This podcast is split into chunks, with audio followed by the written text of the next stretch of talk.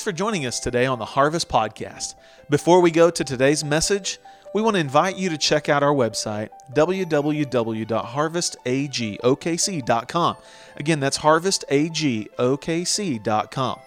Now, here's today's message. We pray that it will bless your life as you listen.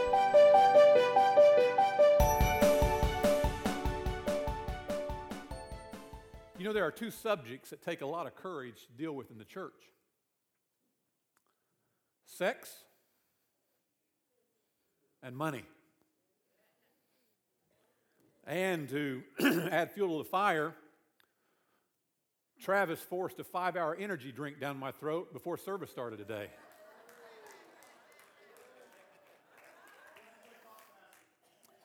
I may set my hair on fire. Hey, I've never had one of those before. That'll kind of get you going.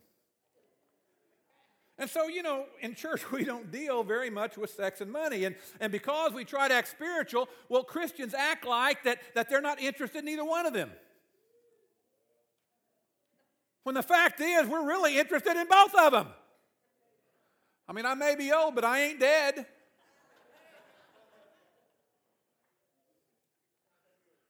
But you know, many Christians become uncomfortable when you mention sex, even in the proper context. Christian couples feel like sex, well, it's the one dirty thing that God lets us do. Hey, don't get super religious with me. I mean, you know, we think he really doesn't like it, but he turns his head and says, All right, go ahead, go ahead, get finished, hurry up. Okay, now get back to being spiritual.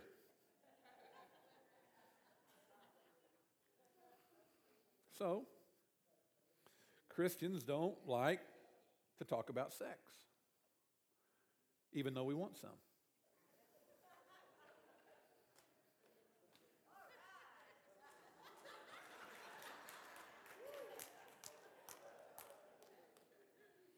How much time do we have today?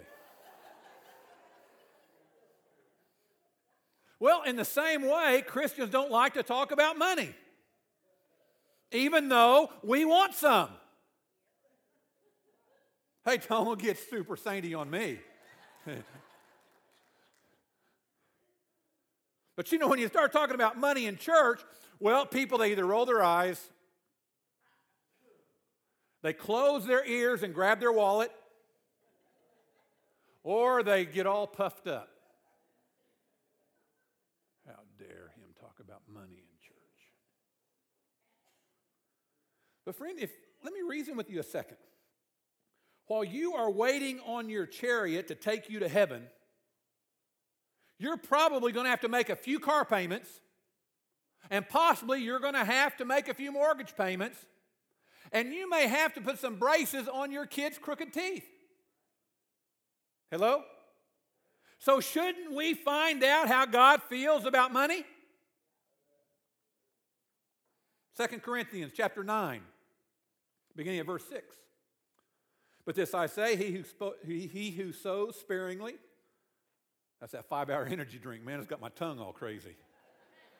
he who sows sparingly will also reap sparingly, and he who sows bountifully will also reap bountifully. So let each one give as he purposes in his heart, not grudgingly or of necessity, for God loves a cheerful giver. And God is able to make all grace abound toward you, that you, always having all sufficiency in all things, may have an abundance for every good work. Now, may he who supplies seed to the sower and bread for food supply and multiply the seed you have sown and increase the fruits of your righteousness while you are enriched in everything for all liberality, which causes thanksgiving through us to God. Now, notice verse 8. And God is able to make all grace abound toward who? You. God is speaking directly to you.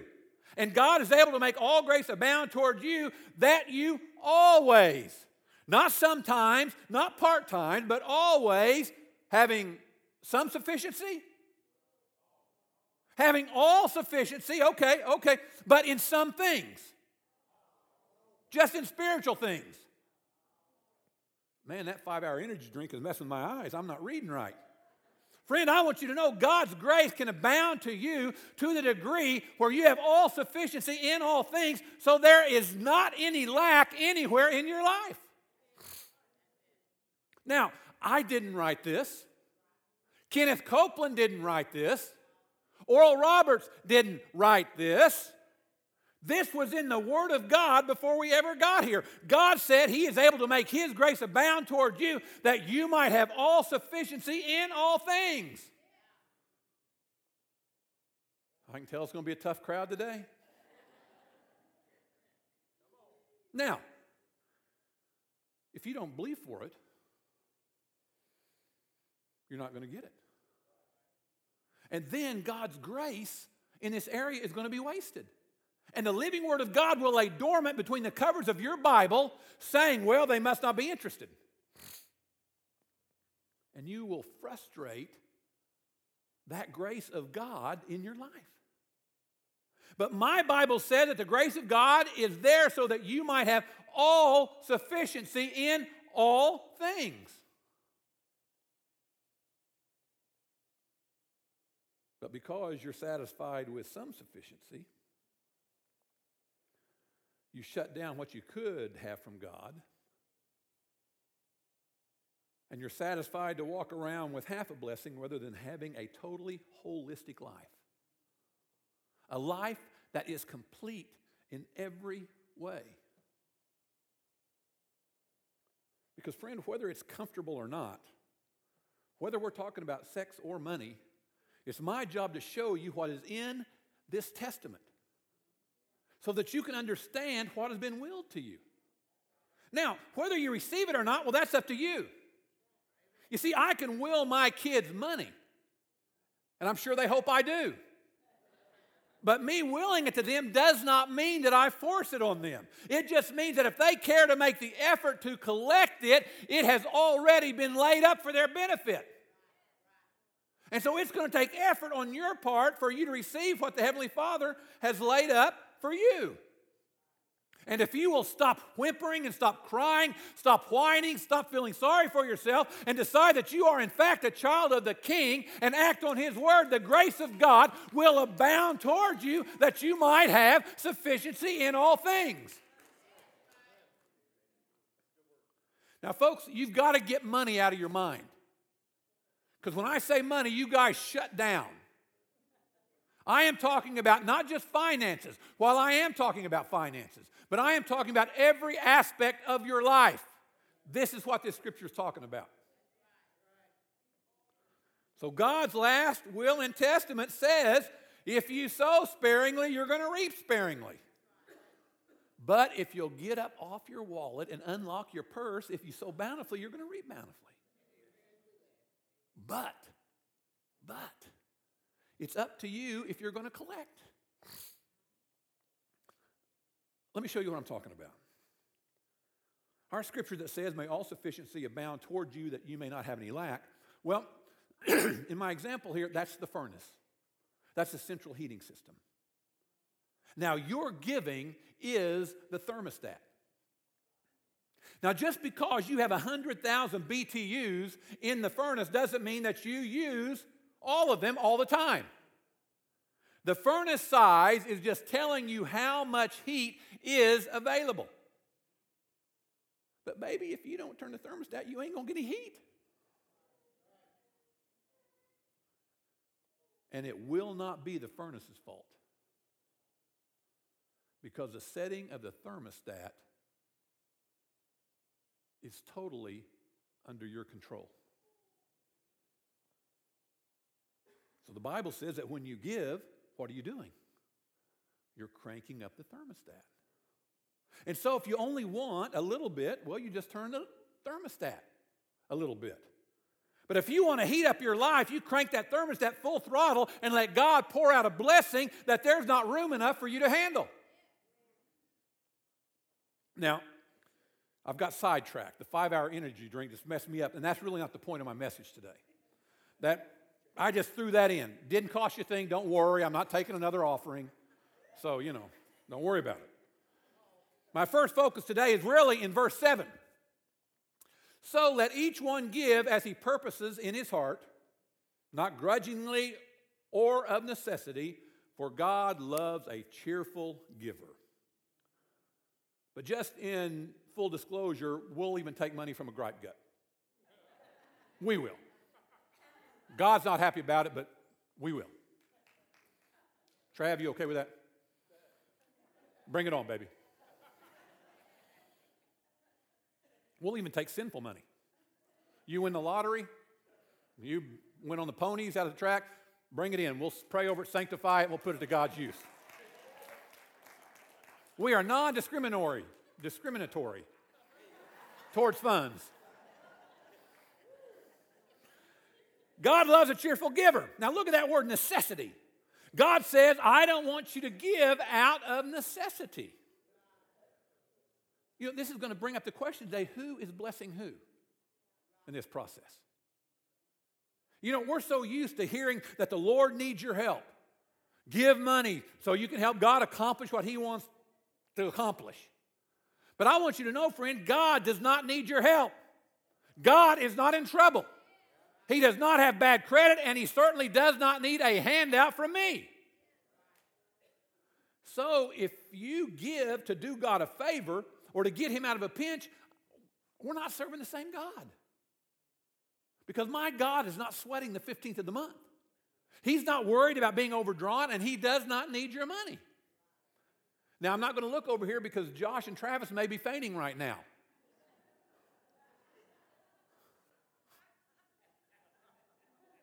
Teach you to shoot me up with five hour energy drink. But it's the truth. It's the truth. God does not need your money. And, and listen, excuse me, whether you give or not, that's really none of my business. It's really not. It's really none of Travis's business. If you choose not to tithe, that's up to you. If you don't want to abound in the grace of God with all sufficiency in all things, if you don't want your harvest, okay. Okay. I mean, why would I be mad just because you decide to starve yourself and not receive what God's had, what God has laid up for you? I'm not upset about it. Now I do feel sorry for you. But you think, but the thing is, friend, if you want to receive, you're going to have to get this concept down in your spirit because if you don't, you're going to walk around in bondage, just depending on people and depending on things, trying to get through. But listen, friend, you don't need anyone to help you out when you have God on your side. So the fact is, God doesn't need what I have, I need what He has. I mean, think about it. Right now, the economies of the world, man, I mean, they're doing the Watusi. How many remember the Watusi? Be careful, you're going to date yourself. Travis, you know what the Watusi is? Do you? Rochelle, you know what the Watusi is? I didn't think you would. You're too young. That's a dance back in the day. Now, I never did it because back then we didn't believe in dancing. You know, it, it's a more liberal day now. So, yeah, no, I, I just, I read about it uh, in the encyclopedia because we didn't have Google either.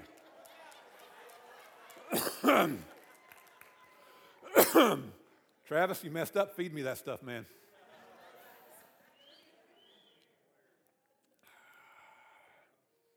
But I want you to know, even the strongest economies in this world are wobbling like a plate of warm jello. I mean, how much is our money worth? How much do we have set aside for retirement? Everyone is shaking, but I can assure you that our God is not watching CNN to see whether there's going to be a war in the Middle East. He's not waiting on our president or the UN to make a decision so he can decide what his next move is going to be. Almighty God has it all together, and Almighty God is rich. Now, rich is a relative term. Someone said to me, I think you're rich. Matter of fact, I think it was one of my kids. And I said, No, I'm not rich. I'm blessed. I am blessed. Now, first of all, being blessed is a lot better than being rich. And second of all, just to set the record straight, as far as tangible assets, I have just enough to recognize what rich is, and rich don't live at my house, at my address. Rich is in another part of town. So get that straight. but I'm not rich, but I have access. And I have access to the God who owns it all. You see, when your father is rich, it makes you look rich. Remind me of the time, one time, Visa, the credit card company, they wanted to give one of my kids a credit card. I said, wait a minute, wait a minute. Who's going to pay for that thing? I mean, the kid doesn't even have a job. I mean, he's only 27. What is wrong with you? Don't tell your brothers I said that either. Now, friend, our blessings, they come from heaven above. But to receive them, we're going to have to be obedient and follow what God's word has to say.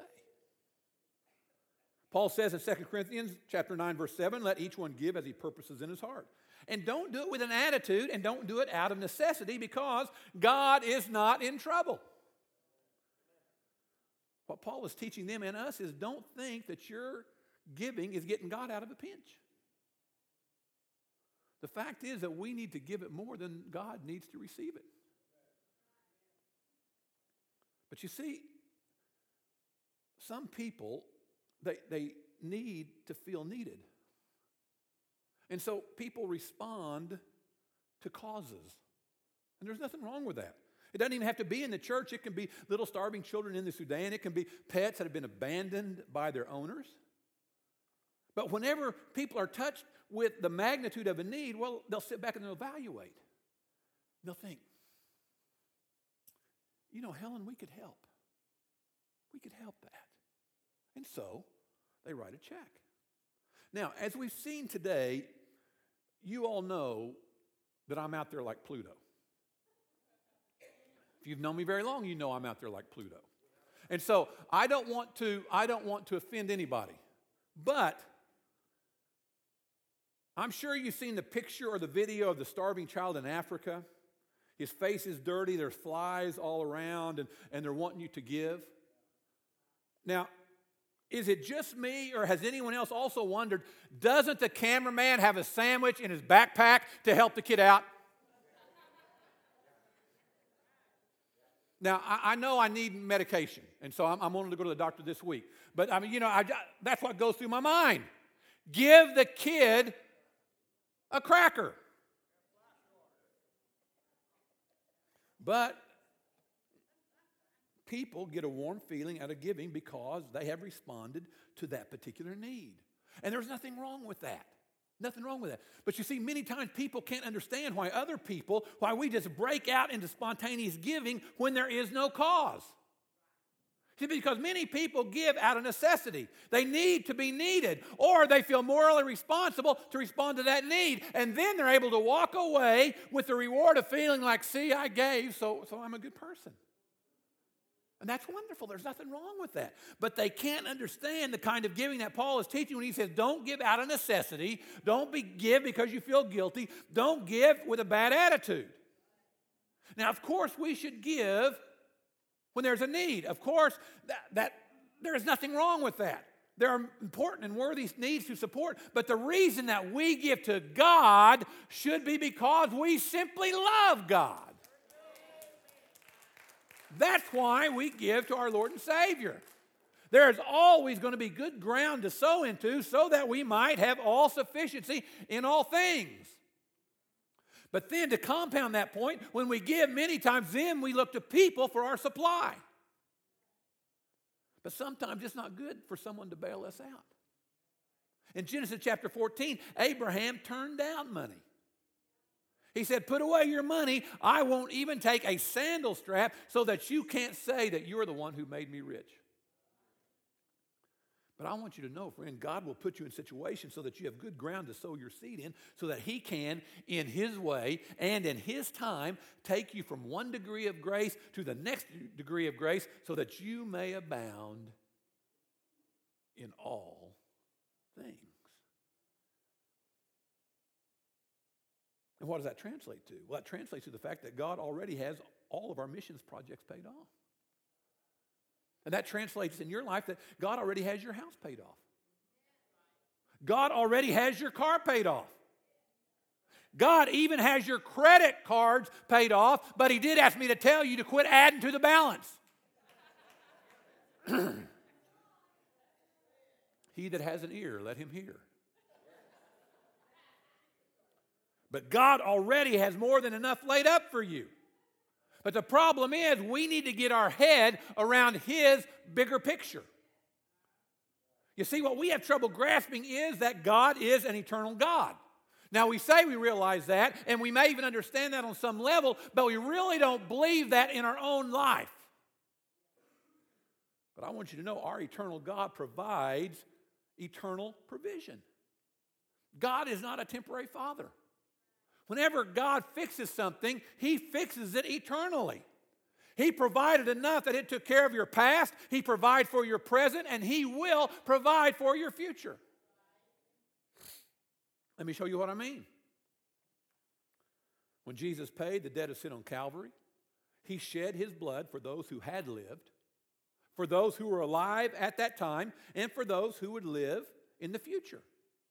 I wasn't even a gleam in my daddy's eye when Christ died, but he had already paid enough so that when I got here and messed up 2,000 years later, Jesus Christ did not have to go to the cross again to die for my sins. Jesus says, My sins have already been paid for, so when God provides, it is for everything past, present, and future. Now, you might not choose to believe that. You may only choose to believe Him for your past due rent. That's where the amount of the crank in your thermostat comes into play. But God has provided for everything you'll ever need. And so, if you know, okay, Mike, yeah, okay, if God has provided everything and He has everything, He's rich, He needs nothing, then why does He ask anything of us? Well, because I love you so much, I'm going to give you the short answer, and not the one that takes two hours and 15 minutes. Can I hear an amen? I can do the other one if you want. Listen, it's simple as this God asks us to give because we need to give it more than He needs to receive it. Turning your thermostat doesn't make the heater more powerful than it is, it just controls what level you receive the heat. Now, now my wife has been delivered, I hope, but she used to be thermostatically challenged. She is a blonde. Hey, I cleared it with her first. You think I'm gonna get up there and play a blonde joke on my wife without getting permission? I may be dumb, but I'm not stupid.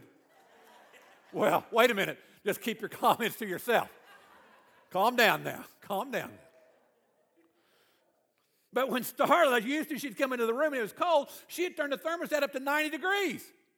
Because she thought the higher you crank it up, the hotter the air is that comes out. No, no, no, no, no. That's not true. If you walk in a room that is 55 degrees, the heat coming out of the vent won't be any different if you turn the thermostat to 65 degrees or to 95 degrees. The thermostat doesn't make the heater work harder, it just tells the furnace when to shut off. So when you say, Lord, I need to press down, shaking together, running over miracle, the spiritual concept works the same way.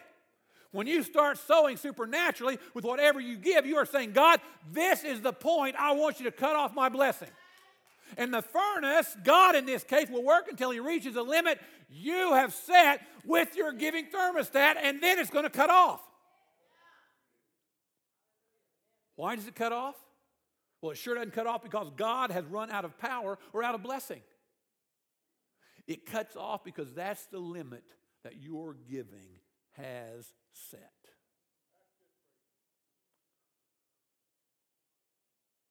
So, this morning, where have you set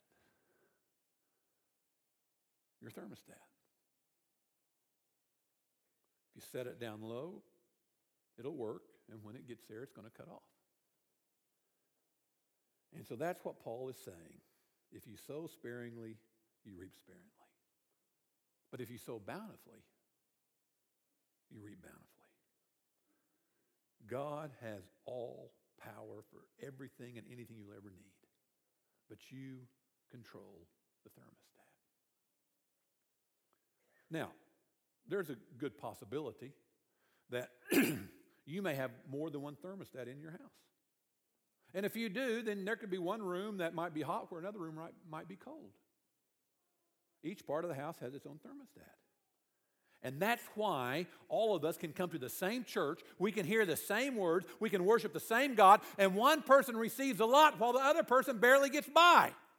It's because even though we're serving the same God, each one of us has our own thermostat. So, how hot do you like it?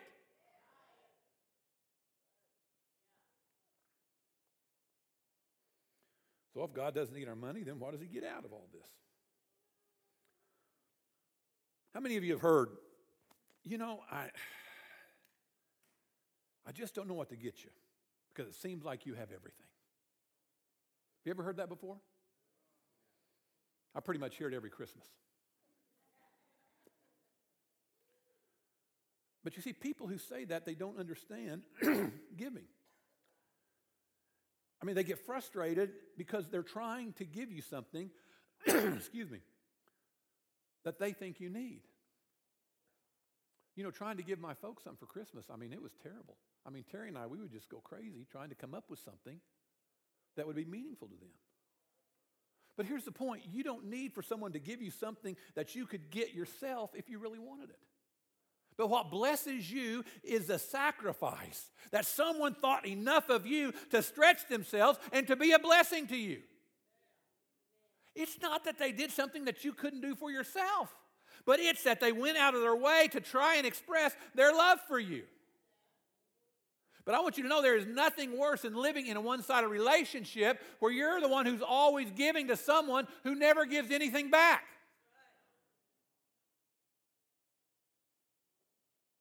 It's not that you need it,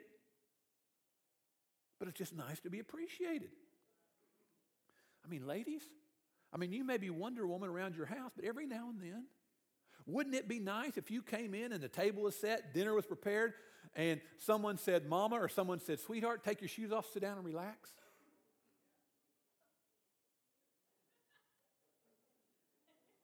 I thought I'd get some amen from them ladies there. Instead, I just got Snickers, like, there's no way. Snowball's chancing you know where. It's not that these people cooked anything that you couldn't cook yourself. It's just nice that they took their time and thought of you. Well, you see, God doesn't need your money because whatever you give Him is already His stuff. So, what God gets out of your giving is that you are putting Him first and you're going out of your way to bless Him and tell Him how much you love Him. That's why Jesus carried on about the widow and her mite in Mark chapter 12. I mean, Jesus is sitting there watching the plate as the people gave. You know the story. We've heard it since we were in Sunday school. How would you like it if I followed the offering bag as it went down your row?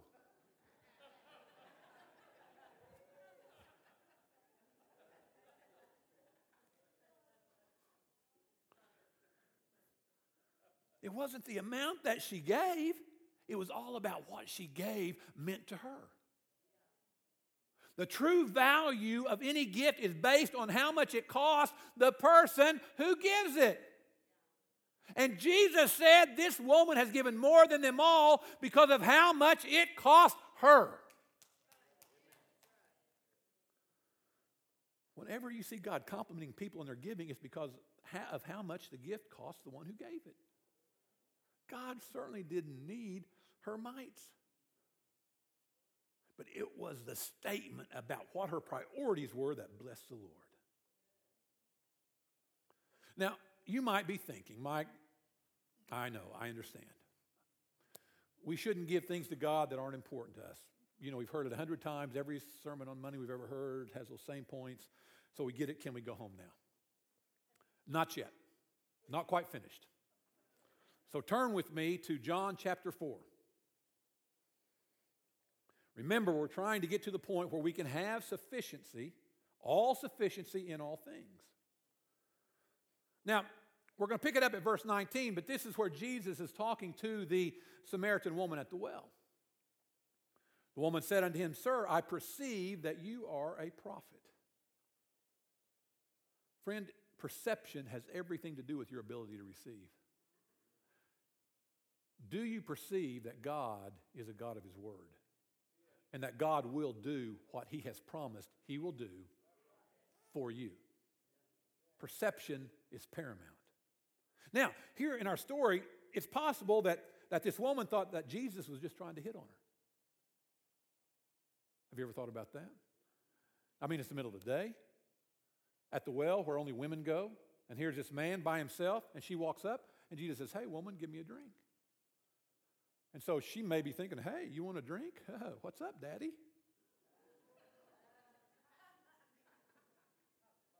You see, because this woman was used to being hit on. She had had five husbands and she was working on number six. But she finally recognizes that Jesus is a prophet. Well, then she gets religious. She says, Our fathers worshiped on this mountain. And you say that Jerusalem is a place, place where we ought to worship. Jesus said to her, Woman, believe me, the hour comes when you will neither worship on this mountain nor in Jerusalem. You worship what you do not know. We know what we worship, for salvation is of the Jews. Now, you're probably thinking, okay, Mike, you know, you've really gone off the deep end. Five hour energy's taking its toll. What does this scripture have to do with giving? Well, the reason that this text goes over our head in our generation is because we think of worship as just saying words with our lips. Or worship is just people playing instruments and playing music with them that we really don't care for. That was pretty funny. I, th- I thought that was kind of a. But worship is what we give, something we give lip service to. But see, back in the day of Jesus, they understood that worship was about giving. And when they worshiped, they always came with a gift. Now, the word worship is an Old English word that is derived from two words, worth and ship. Worship says, This is how much you are worth to me. Now, Jesus said, Woman, in the mountains you have been giving worth to something that you do not know about. He said, You've given a lot of sacrifice. You've invested in gods that could not answer you. And your whole system of worship is based on giving substance to things that cannot help you. Now, let me take a little detour right here. Isn't it easier to give a gift to someone you know? Because then you know how to please them and you know what they like, right? And you're not guessing. And so when Jesus says, we know who we worship, for salvation is of the Jews, he knew who his God was. He knew who the one was that he worshiped. Because here's the thing worship is exclusive for people who know God. Sinners can't worship. Now, they can praise, but they can't worship. Anything that has breath can praise God because to praise God, you're going to say, Thank you, Lord, for what you did. But when you worship, you are saying, God, I honor you for who you are. When you worship, you're saying, God, this is what you are worth to me. You can't describe God's worth if you are not saved. Because the only people who know how much God is worth are people who God snatched out of darkness, people who God has turned around, people who God has delivered and set them free. If you will think about it, if God hadn't adopted you, no telling what would have happened to you. You could have lost your mind. You could be divorced now without a family. You could be a crack addict somewhere. So when we worship, when we worship, we are saying, All that I have is because of you, Lord. And so, if it's true worship, that means worship also has to translate into our giving. It's about saying, Father, this is what you are worth to me. You say, I can't speak for my neighbor, but as for me and my house, if you hadn't helped us out, I could not have raised these bratty kids. If you hadn't brought me through, I would have lost everything. Maybe Joe made it because he has a good therapist. Maybe Sally at work made it because she won the lottery. But I made it because I have a good God. I have a loving God. I have a Lord who is on my side. God does not need your money, but He does need you to express to Him how much He's worth to you.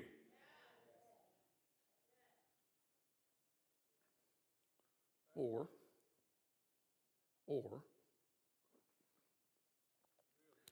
maybe it was just someone you used while you were in trouble. I got quiet. Have you ever been used?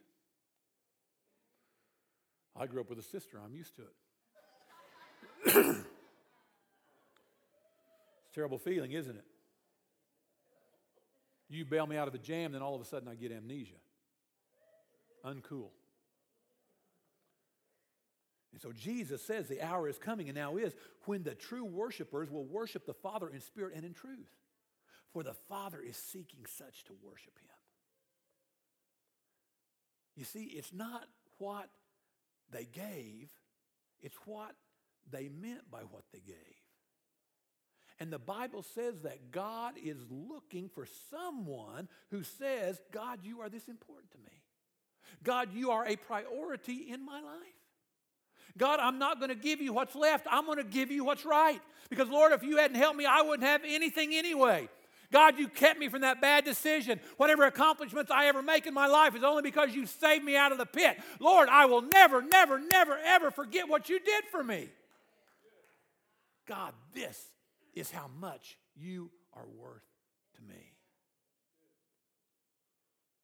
So when the widow gave the mite, of course it blessed the Lord. While all the rich folks were deciding what they could write off, she was showing how much Jesus was worth to her. Others gave out of their convenience, but the widow gave God the worship that Jesus was talking about to the woman at the well. Oh, my goodness. Now, for the last point of my message, and I'm going to try to make it brief, we're going to take a little journey. If it applies to you, no problem, just do something about it. it Doesn't apply to you, thank the Lord and enjoy the ride because for the next few minutes, we're going on a guilt trip.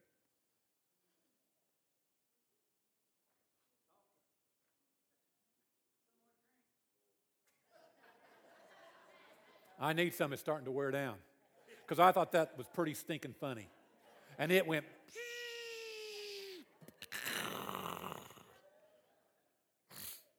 I guess it's because of, you know I've been preaching all time that you know don't give out of guilt. Well, just bear me out a little bit.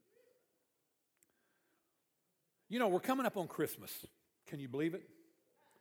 And in our generation, a new phenomenon has emerged, and it's called phenomenon. Is that what I said? Phenomenon has emerged, and it's called regifting. Everyone familiar with regifting?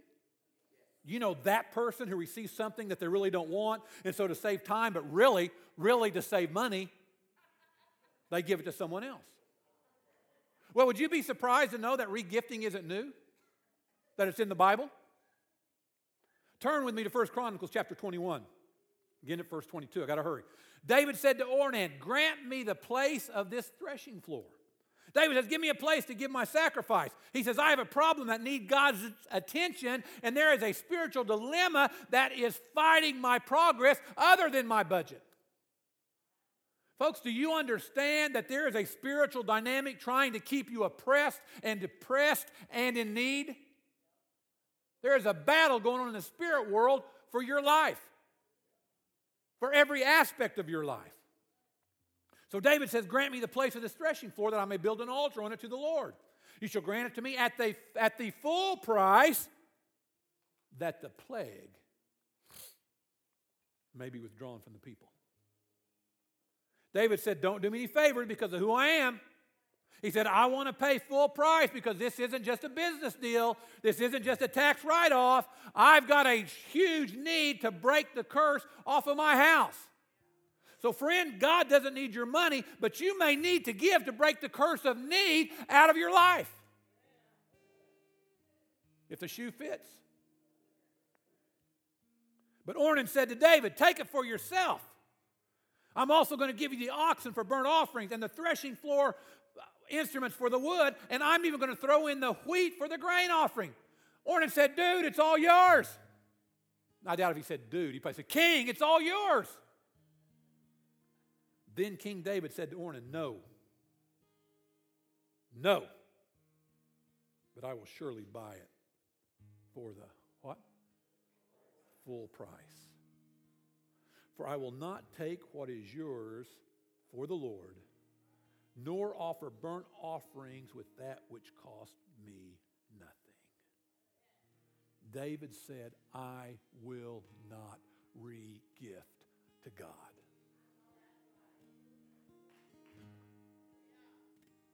Friend, as long as you give God things that cost you nothing, things out of your excess, it is not worship.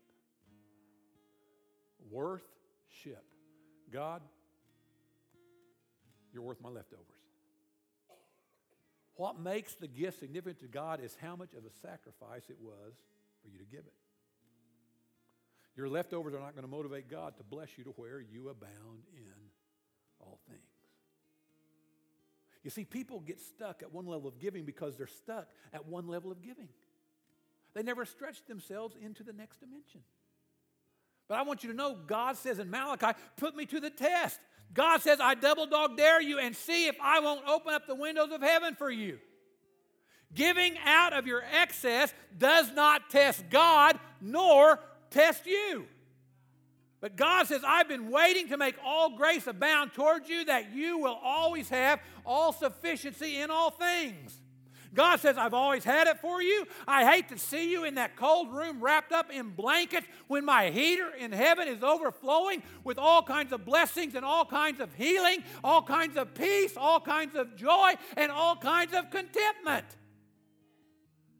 God says, I have just been waiting for you to turn up the thermostat so I can show you what I'm able to do. Friend, our God in heaven is able to do exceedingly abundantly above all that you may ask or think. But it's up to you to receive it.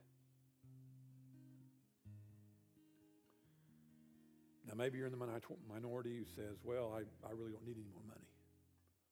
If that's you, see me after service. I want to borrow some if you have extra. But, friend, here's my point I'm not just talking about money.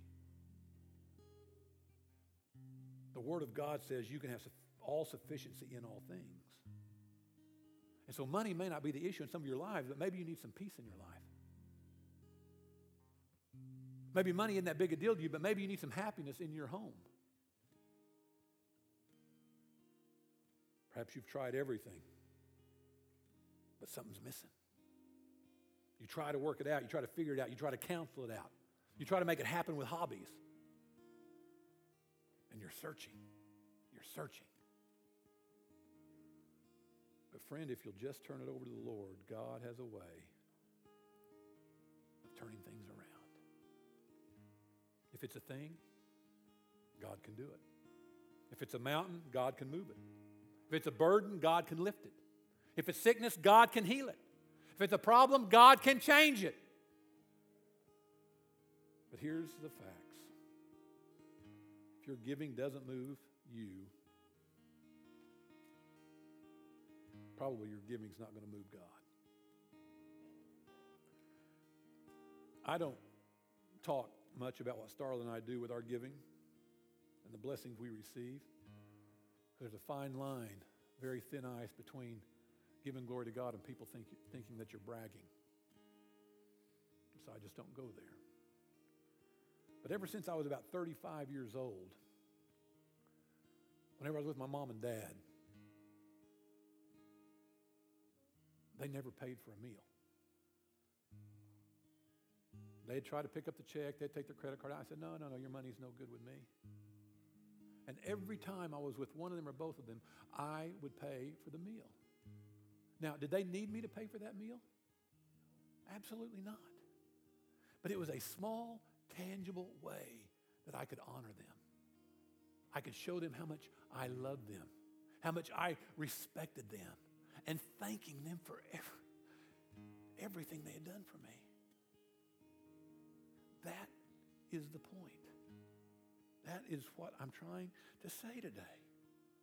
But I'll tell you this one thing I refuse to be better to my relatives and my friends than I am to my God.